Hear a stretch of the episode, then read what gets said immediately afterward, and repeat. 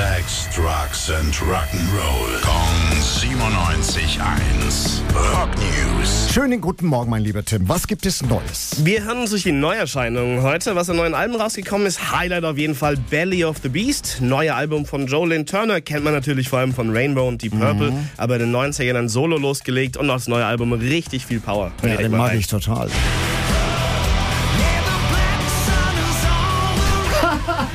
Ohne Worte ist das geil.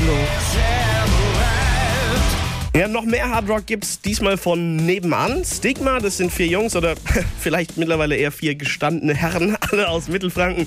Die machen auch alle, alle länger schon Musik. In der Kombi ist es ihr Debüt. Hören wir auch mal rein.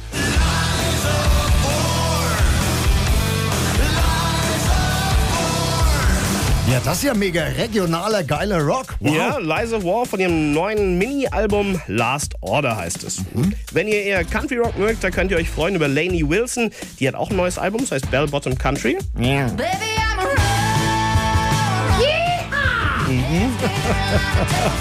Ach, schön. Ja, du bist doch schon ein bisschen verliebt, sehe ich dir an. Ja, ja, ja, ja, ja, ja, ja.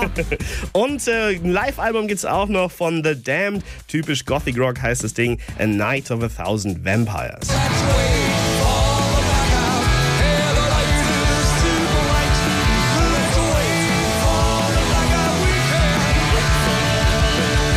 Darf ich dir was verraten? Erzähl. Ich kauf alle. Du bist ich ein sehr guter gut. Verkäufer, du. Dankeschön. Danke, Tim. Rock News. Sex, Drugs and Rock'n'Roll. Kong 97.1. Frankens Classic Rocksender.